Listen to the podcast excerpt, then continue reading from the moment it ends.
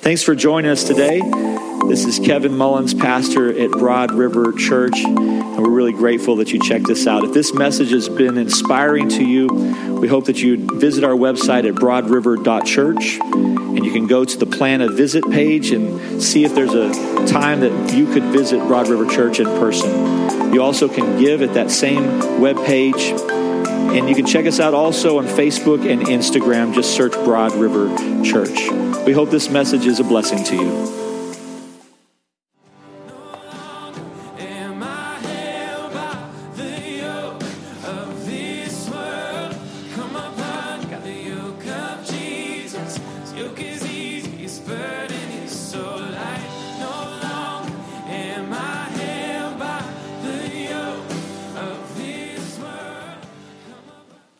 Everybody.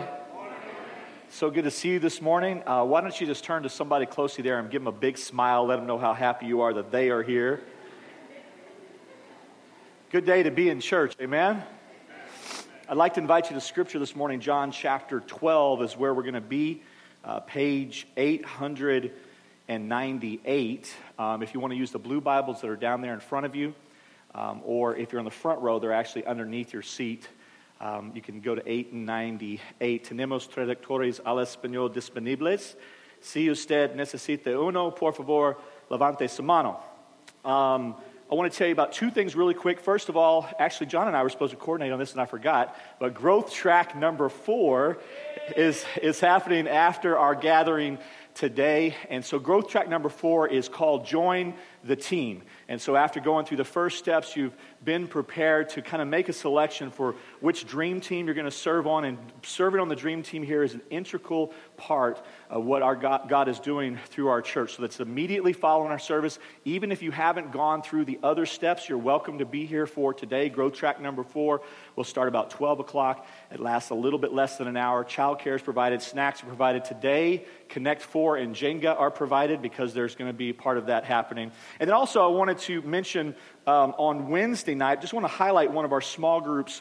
We have a small group that actually meets at my house, led by Kate and Zim, uh, Zimmerman, who are uh, studying the book of Hebrews. It's a really awesome book. It's a very deep book, and some of these things are things that are difficult for us to get into on Sunday morning just because they're so intricate and they're so deep, and it would take me like four hours to preach like two verses, okay? But when we have time in our small groups, we're able to dig in a little bit more. So Wednesday night at seven o'clock, Um, and it, it, when you get out into the lobby, there's a card there um, on the table that has the address and all that. I'm going to be highlighting a small group every once in a while because we are um, right now kind of in a time where uh, the first kind of half of small groups this session is over. And so a lot of them are starting new studies, and it's a great time uh, to jump in. We have arrived at week four of a series of messages called This Burden is Light. And today we're also one, uh, just a little bit under a month from, from Easter. I'm excited to talk to you next week about what Easter will look like here at Broad River Church, and really more importantly, how you can be a part of that. And in this time before Easter, we're considering this invitation that Jesus gave all of us to take off one way of living. Uh, Jesus called it a yoke, taking off one way of acting, living, and behaving, and putting another way of living on. And so far, so good. Last week was intense, uh, but I believe God has something equally important to give to us today, and it's for all of us. Every one of us has a yoke that you carry around. Even if you've been a follower of Jesus for a long time, you have a yoke that you're carrying. And by the way, the yoke is not a bad thing. We all carry a yoke. Um, and and so you consider that as you're wearing it, what who Jesus is and why that might matter for your life. We all carry a yoke. And Jesus is making an invitation to all of us to take one off, put another one on, take off comparison, we saw two weeks, and put on calling. Take off control, we saw last Sunday, and put on surrender. Today I want to talk to you about taking off the yoke of complacency and putting on the yoke of passion. There are two sisters and some other guys that I want us to consider here in the Gospel of John, so let's jump in. John chapter twelve, and we'll read verses one through eight. Six days before the Passover, Jesus therefore came to Bethany, where Lazarus was, whom Jesus had raised from the dead. So they gave a dinner for him there. Martha served, and Lazarus was one of those reclining with him at a table. Mary therefore took a pound of expensive ointment made from pure nard and anointed the feet of Jesus and wiped his feet with her hair.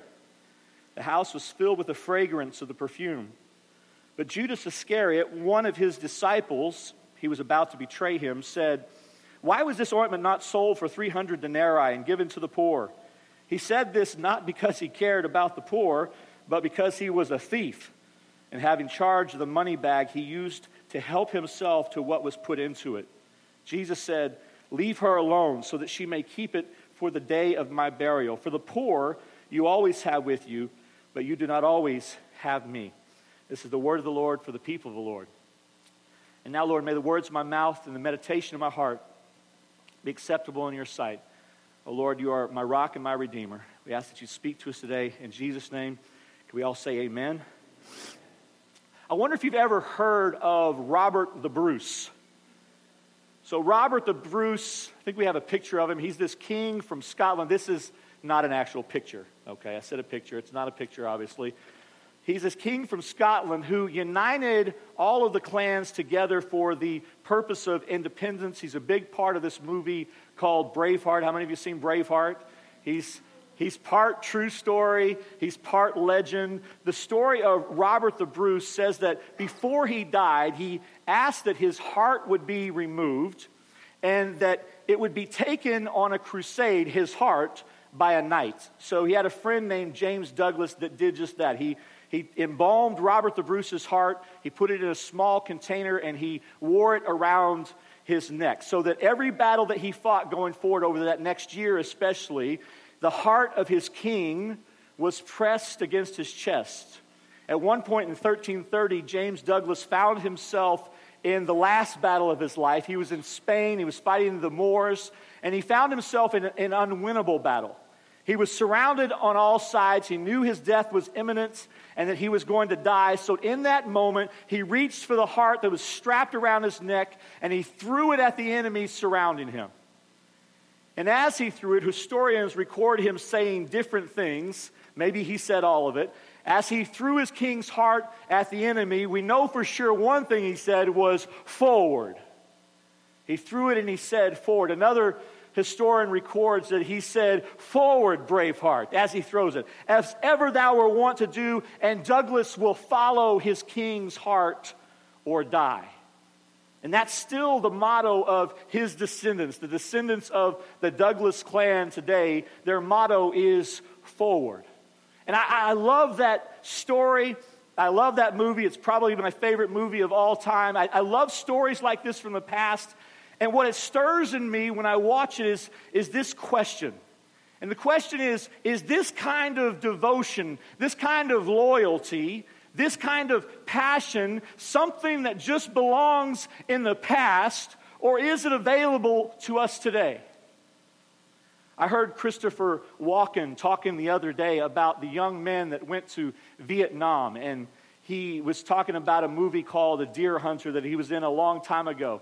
And as I was hearing him talk about the young men that went to fight in Vietnam, again, I wondered, is it possible, I mean today, to give yourself to a cause like this? To be so fully invested uh, that you would give your life for it?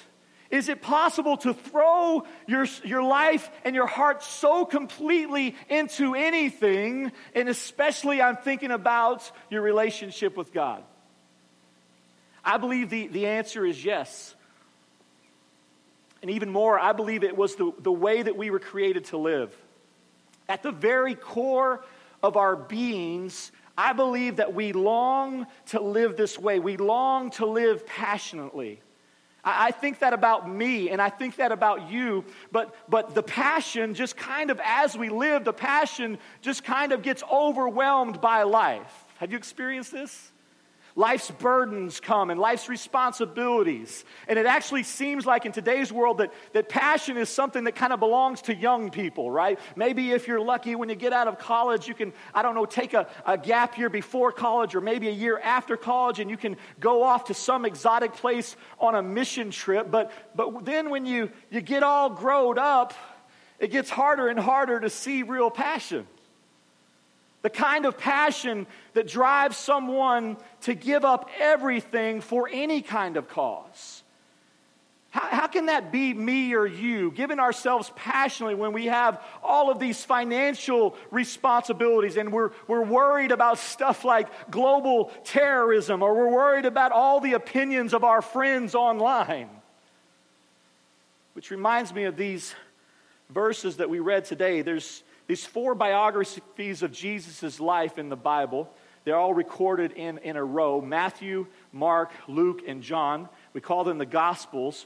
And the reason that there are four of them is that they all have a, a very different audience in mind. They are very different. And in these four accounts, there are only a few stories, there was only a few encounters with Jesus that were so important that all four writers wrote about it separately. And this is one of them: the anointing of Jesus by Mary. This whole scene that we read, it goes down at the, the end of Jesus' ministry. He's on his way to Jerusalem, and Bethany is where his, his friends live. He was going, by the way, to, to be accused and betrayed. He was going to be just a few days from this story that we read here. He's going to be given to the Romans so that he could suffer for the sins of the world. And on his way, he passes this village of Bethany. Now, Bethany was a place that Jesus went to recuperate. Jesus was all God, but he was also what? He was all man, and so he needed respite. He needed to restore himself. He needed to recuperate. And so Bethany was kind of like the place that he would go to get away. He had good friends there, so he decides, he stops and decides to spend some time with them on his way to Jerusalem. His friends, Mary, Martha, and Lazarus are there. So you have to feel this scene. Jesus, twelve disciples of Jesus, friends, all gathered together. It would have been a very busy gathering because it was an important time. There was a lot to do. There was a lot to talk about, like, like the kingdom of God and all of the amazing things that, that Jesus had, had been doing. There's a lot to prepare for. You need to feel this in order to know how incredible it was that all of this normal conversation and activity got interrupted like it did. Everybody say interrupted. While everyone is eating, Mary, it says, slips out and she comes back with this expensive perfume. Verse three, Mary therefore took a pound of expensive ointment made from pure nard and anointed the feet of Jesus and wiped his feet with her hair. The house was filled with the fragrance of the perfume. What you have to feel is how inappropriate and how awkward this moment is. Don't go past this too quickly or you miss the point of the story, right? Women in this culture don't touch men in public at all. You never touch a man, especially you don't touch them in any sort of tender or intimate way. It just doesn't happen ever. So when she does it, she hears about it immediately. People are tight. They're not happy. Mary, they're actually outraged, you can see here. Mary, this is not okay. You can't do this. But Mary doesn't seem bothered at all by their reaction. Now, if you've read the Bible at all, you know that Mary, Martha, and Lazarus, has they've hosted Jesus before. He's been here before. Again, this is where he would go to re- recuperate. You can check this other visit out in the gospel called Luke, another time that Jesus visited Mary's home. This was a time that Mary and her sister Martha, they actually had some words, right? They had a, a pretty good conflict because while Mary was busy cooking dinner for Jesus, m- uh, I'm sorry, while Martha was in busy cooking dinner for Jesus, Mary is in sitting at Jesus' feet just listening to him. It's in Luke chapter ten. Martha was distracted with much serving, and she went up to him and said, "Lord, do you not care that my sister has left me to serve alone? Tell her then to help me." But the Lord answered, Martha, Martha, you are anxious and troubled about many things, but one thing, everybody say one thing, one thing is necessary. Mary has chosen the good portion which will not be taken away from her. This other, this other visit, this other time that Jesus visited them, that is where Mary learned that the best place for a disciple of Jesus to be is at his feet. This other visit is the time that she learned that devotion to Jesus is more important than getting dinner cooked. Are you with me today? Mary learned this. So, so now, fast forward to the last time Jesus is going to visit their home, the, the words that we read today. And now Martha is back in the kitchen again, and Mary is back at Jesus' feet. This time, she takes it to a whole nother level. She goes and does something very embarrassing and awkward. There's a story that said, the story said they had, she has this perfume called nard. Now, I don't think that this is a word that would be good to market a perfume today. Kim Kardashian, Kim Kardashian is not going to have her nard line, right? It's not going to work at all. But in this day, it was really rare. It was super expensive, super precious. So the custom of perfuming guests was a custom. It was something that would happen. When important guests would come, you would get out your precious perfume. But all you would do is you would just dab them a little bit. Why would you just dab them? Remember, it's expensive, right? So it doesn't matter how important it is. We only have so much money, right? So we're only, it, it was the, the little dab will, will do you method. So you put a dab on the important guests, but Mary broke the bottle on Jesus. Tell somebody next to you, Mary broke the bottle. She she pours it over Jesus so much that the Bible says the whole house smells like nard. Check it. The, the very smell in the air symbolizes how much she loves Jesus. She didn't hold anything back, and it makes everybody else there uncomfortable. She's not acting respectably. And in fact, this disciple named Judas, he spoke up first, verse four. But Judas Iscariot, one of his disciples, he was about to betray him, said, "Why was this ointment not sold for three hundred denarii and given to the poor?" If you read the same story in the gospel called Mark, it says that they spoke harshly to Mary.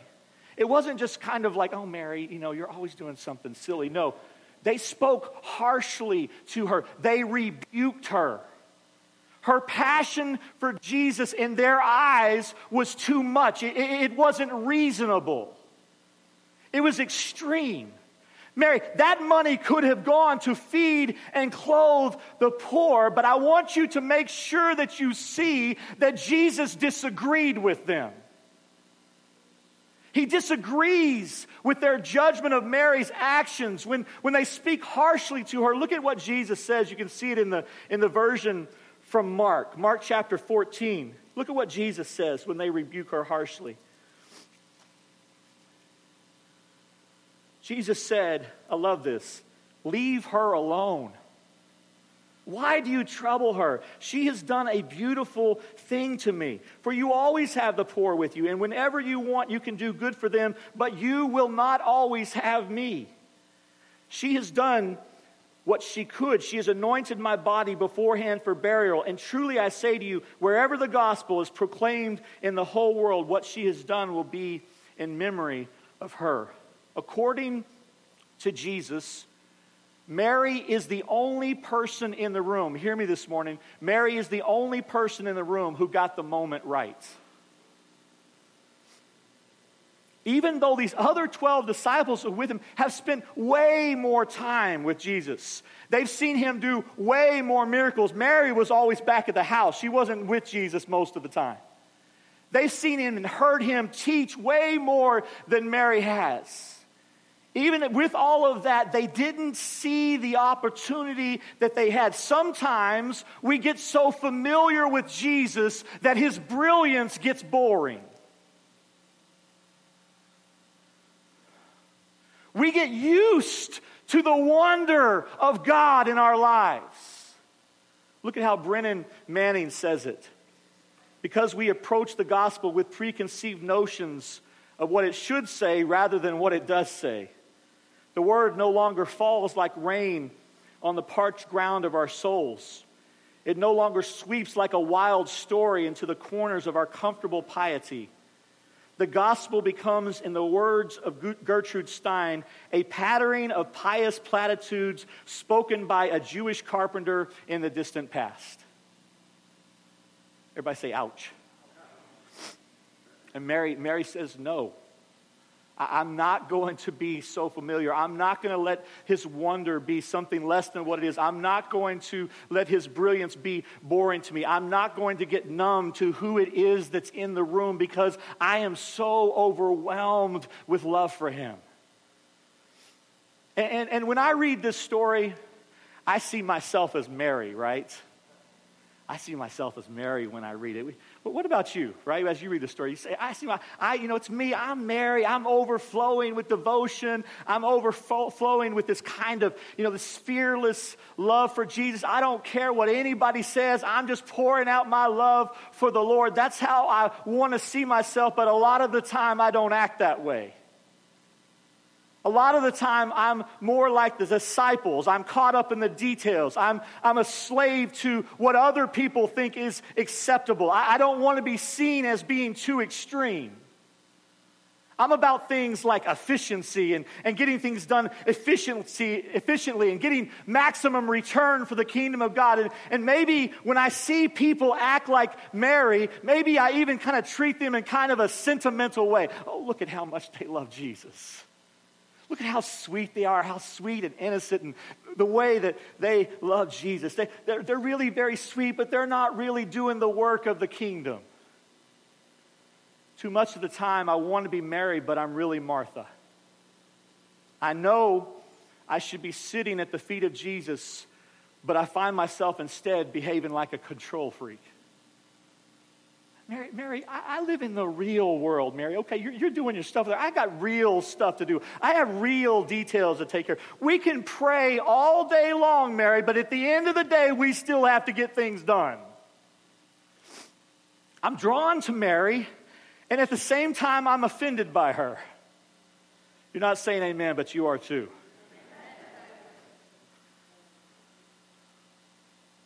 Here's the thing. This kind of passion just doesn't seem like it belongs in our world anymore. Religious people are going to say, it's too extreme. It's too extreme.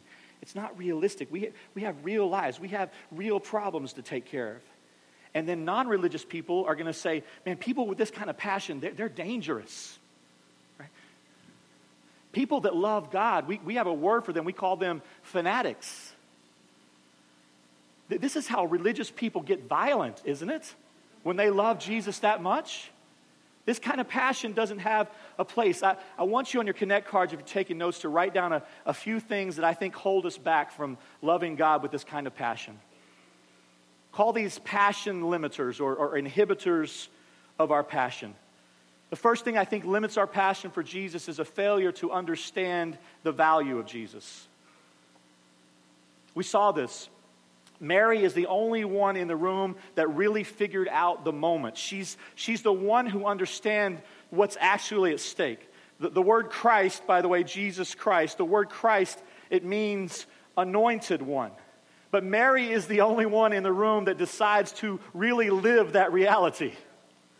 The disciples are worried about impact, and they're focused on the poor. Judas wants the money. He's driven by greed. But listen, Mary wants Jesus himself.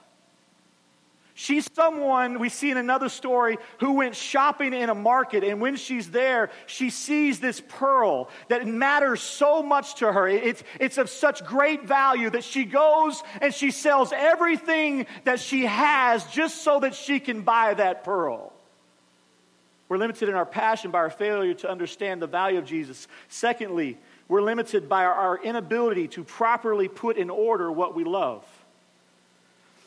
There's this uh, awesome book and, and movie called The Big Short, and it tells a story of these this group of this small group of investors who, when everybody was losing big in the housing crisis, they were they were gaining big.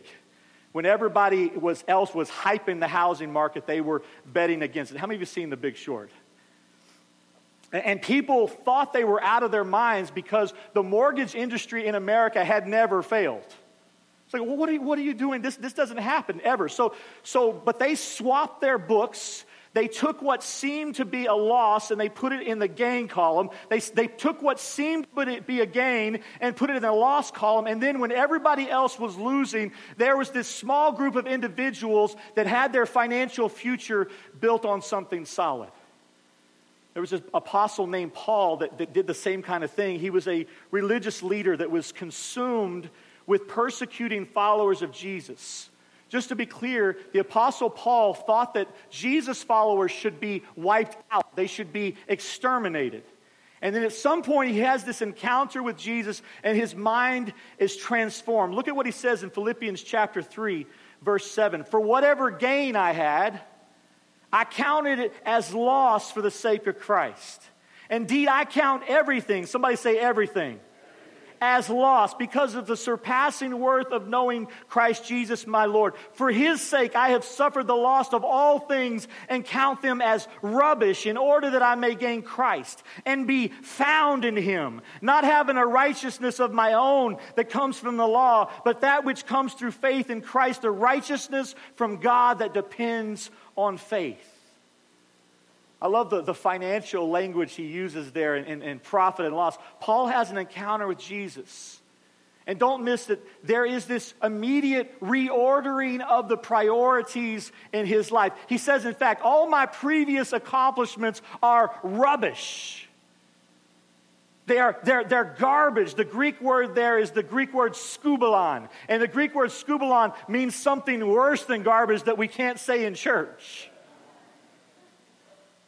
Paul's passion was fueled by his reordering of his life. Thirdly, I think we're limited by our inability. We're unable to overcome a pragmatic culture. Our passion for God is limited by our tendency to try to judge everything based on its practical value. This is big. Somebody needs to hear this today. Whatever I do, this is how we live, whatever I do, I need to be able to define what the immediate return is.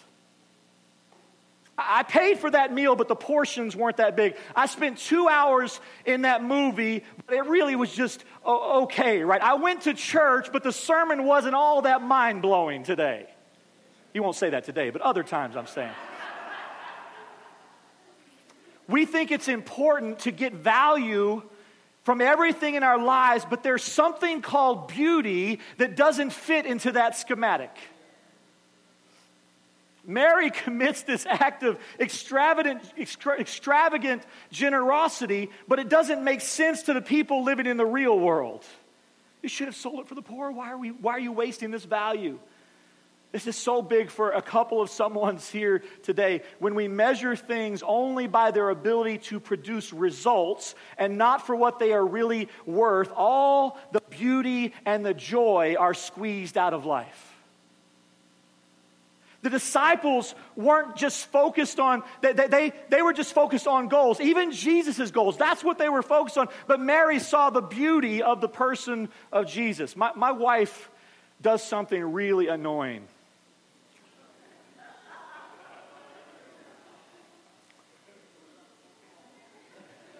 You do. Just, just one. But along the way in our lives, in twenty-five years plus of marriage now, there's been many times we've been really, really broke, right? I'm talking about times in our lives when we weren't deciding how much we were going to spend at the grocery store. We're deciding if we can go to the grocery store, right? You, you, some of you, some of you know how that is, right? So sometimes in those times, and when the, when those times get going, I get really tight, right? I'm like I'm like watching everything, and I'm I'm seeing I'm not like this anymore. You understand? This was how I how I used to be.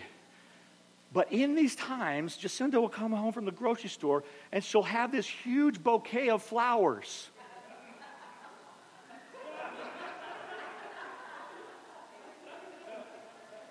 I'm saying, like, people, we need milk.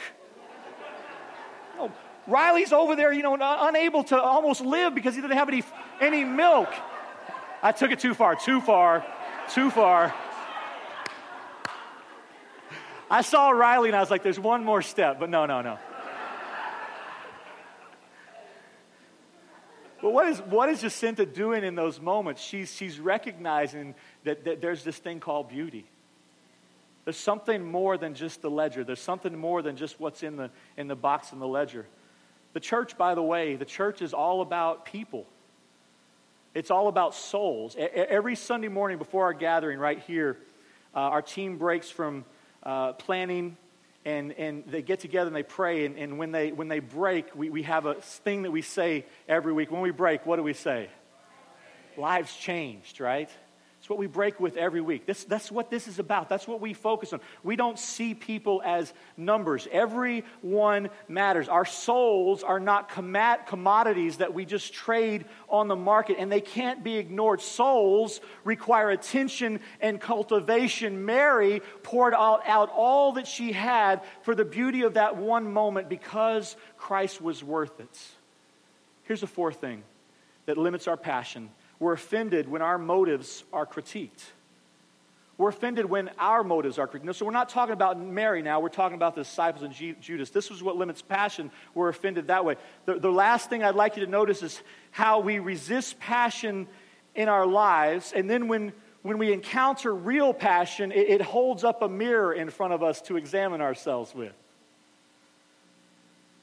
We live... We we we like to point at, at Judas, and Judas is a, a fortunate scapegoat for a lot of us, and how awful he was. But I believe I'm more like Judas than I want to imagine. Why wasn't this perfume sold and given to the poor? This is a year's wages. It, it sounds like a reasonable argument to me. And we we like other people to be reasonable, because when other people aren't reasonable, it threatens how comfortable we are. I've seen people criticize people in the church for their passion, and they'll say it a whole lot of different ways, but the truth is, when we experience the real deal and when we compare it to our faith, it's going to hurt sometimes. Write this down. John Tyson says, passion always critiques complacency. What's normal? Normal Normal is binge, binge watching entire seasons of, of T V on Netflix. Normal is spending ten K on a trip to Europe. That's normal. Normal is is is, is trading, uh, training for, for hours a week so that we just look just right. That's normal. Tracking our, our fantasy team like we work on Wall Street. That's normal too. But devoting your life to serving Jesus, that sounds extreme. Right? That sounds unhealthy. That that doesn't that sounds like too much. And I don't think any of the things that I've listed are bad necessarily, but, but when we get a passion for Jesus, one of the things that, that comes with it is a critique of how out of order our loves are. The things, hear me this morning, the things that we love are out of order. When we get a passion for Jesus, he re- reorients the things we have affection for so that the world can see what true beauty is. And that's what's up. Turn to somebody and tell them that's what's up. Here's good news. Here's good news.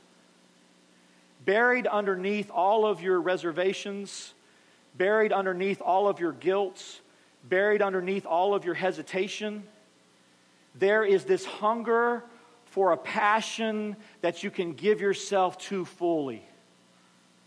Deep down in your souls, we all long for something to wake us up from the sleepiness of our culture. Underneath all the small talk that you spend your day with, and underneath all the bills, and underneath all of the drama you have at work and your hobbies, even underneath all of your church events, there is a need for something worth giving your life to. That's what's up. I told you, uh, guest of honors get anointed with oil as a sign of respect. But remember, they just got a drip. It's carefully measured out. It's rationed. It's saved, because there are other guests to come, and we have to make sure that there's enough. But Mary just didn't put a little bit here or a little bit there. She broke the bottle. She pours it on him. She wipes his feet with her hair. This is a challenge to my reserved spiritual nature. I want to just kind of spread my devotion to God out over my lifetime. And Mary says, no, I'm going to spend a fortune for this one single moment.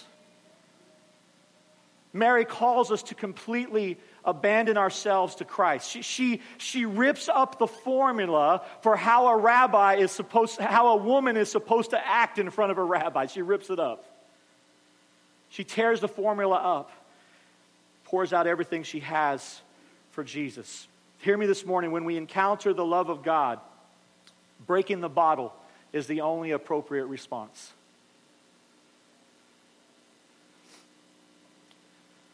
There is more power in a moment of passion than in a lifetime of mediocrity. Passion is what moves the world. Passion is what shakes us out of our complacency. It's how we trade the the, the, the yoke of complacency off of ourselves. And it, it's these moments of passion that shape the history of the world. In, in Matthew's version of the story, of this same story, we can see that Jesus was so moved by Mary, by what she did, that he wanted her story to be shared all over the world. He said, "Truly I say to you, wherever this gospel is proclaimed in the whole world, what she has done will also be told in memory of her." So I want to ask all of you here this morning, what do, what do you sense God calling you to leave behind?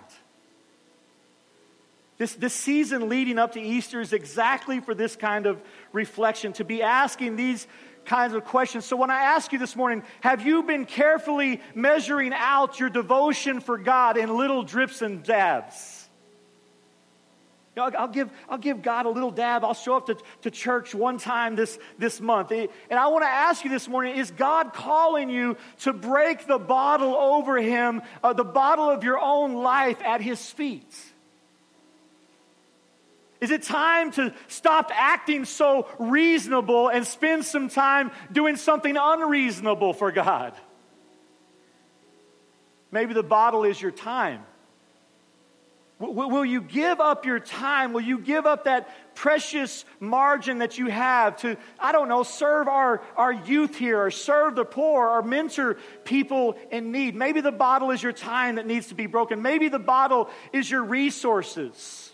Maybe you would be moved to give the largest gift that you've ever given to bless someone in an extravagant, unreasonable way. Maybe the bottle is your attention. Will you choose to, I'm going to get in trouble now, turn off late night Netflix and read the Bible instead? Or listen to some worship music and turn your heart to God?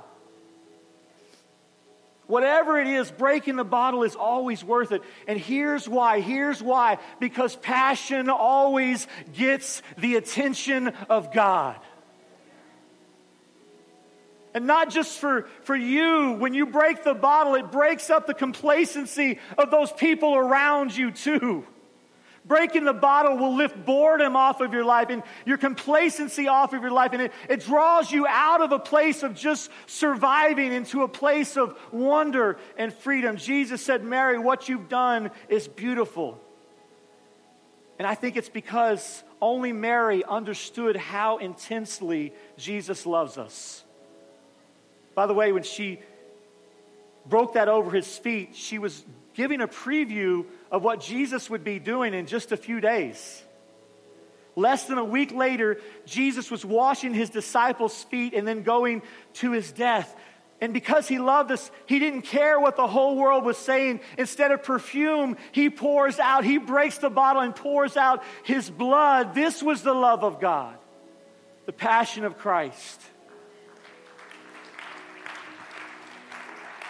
He took everything that he had, everything that he had, and he poured it out so that we could be reconciled to God. It seems wasteful that the God of everything would be broken for sinners like me, especially sinners like you. Wasteful, but it's the most beautiful waste the world has ever known. Stand with me today.